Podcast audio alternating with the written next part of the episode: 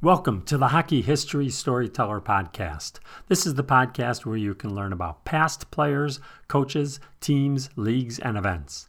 The game we know and love today was created from our past. Today's episode Herb Carnegie, the first Black Star. Herb Carnegie was from Willowdale, Ontario, Canada, a suburb of Toronto. He was the fifth of seven children born in 1919 to Jamaican immigrants George and Adina Carnegie. Herb was known for his skating ability and his goal scoring touch. He had a long career playing professionally from 1938 to 1954. Herb Carnegie is probably most known for what he was not. He was not the first hockey player to break the color barrier in the National Hockey League, although he easily could have been. Before I tell that story, let's get to know Herb, the hockey player. Herb played on the ponds in North York near Toronto. He played high school and junior hockey for the Quebec Aces. He moved on to the Quebec Senior League, where he was an MVP three years in a row from 1947 to 1949.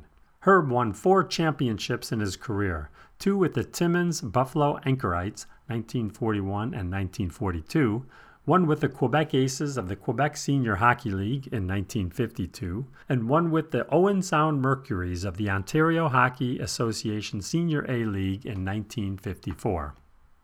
Herb played on an all black line with Buffalo alongside his brother Ossie Carnegie and Manny McIntyre. The line had many nicknames, including the Brown Bombers, Dusky Speedsters, Dark Destroyers, Les Noirs, and the Black Aces.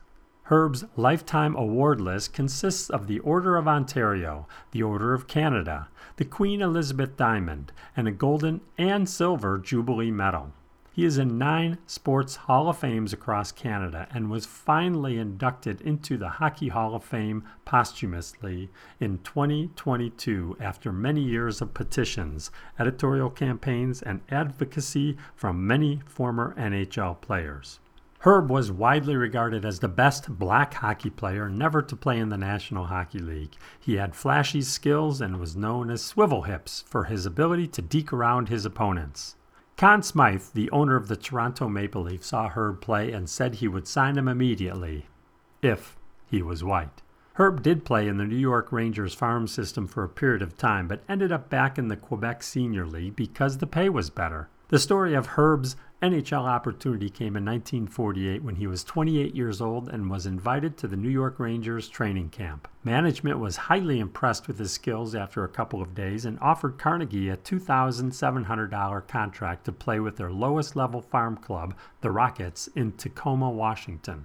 Herb had just finished a stellar season in Sherbrooke in the Quebec Senior League where he tallied 127 points in 56 games. There, he earned $5,100. Herb turned down the original offer from the Rangers. They increased their offer in pay and team $3,700 to play with the St. Paul Saints, a higher level farm club. Carnegie declined again, and a third offer was presented. This time, $4,700 to play with the New Haven Ramblers of the American League, the Rangers' primary farm team. The Rangers talked about her becoming the Jackie Robinson of hockey as an additional incentive. The prestige and fame was not enough for Herb, now a father of three. His reply was direct quote, I can't feed my family on headlines. Unquote. Herb returned to Sherbrooke. Herb's career was a remarkable one indeed. His post hockey playing life was even more remarkable. In the late 1950s, he created the Future Aces Hockey School, the first registered hockey school in Canada.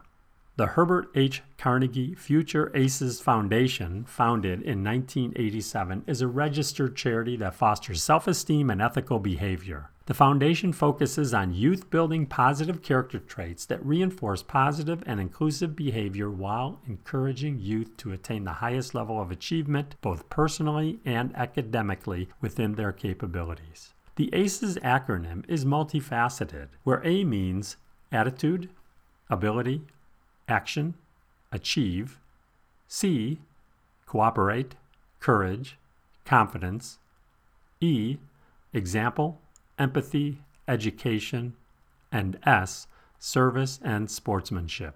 For more information about the foundation, check out futureaces.org. On top of all that, in 1990, Herb Carnegie was featured in Marvel Comics Spider Man as he helped the web slinger fight off criminals trying to ship drugs in hockey pucks. Jean Beliveau called Herb, quote, one of the best players not to play in the NHL, unquote. Ex NHLer Anthony Stewart said Herb, quote, paved the way for a lot of players from Tony McKegney to Val James to Mike Marson to Anson Carter to Wayne Simmonds and myself, unquote. I highly recommend you watch the documentary Soul on Ice Past, Present, and Future by Damon Kwame Mason, where Herb is interviewed in the later years of his life. Please rate, review, and subscribe on Apple Podcasts, Spotify, Google Podcasts, Stitcher, or your favorite podcast platform. Also, please share with your hockey pals. Feel free to leave a comment or email ideas for future episodes to me at hockeystoryteller at gmail.com. I'm on Twitter at hockeystorytell, Instagram, hockey storyteller, and Facebook, also hockey storyteller.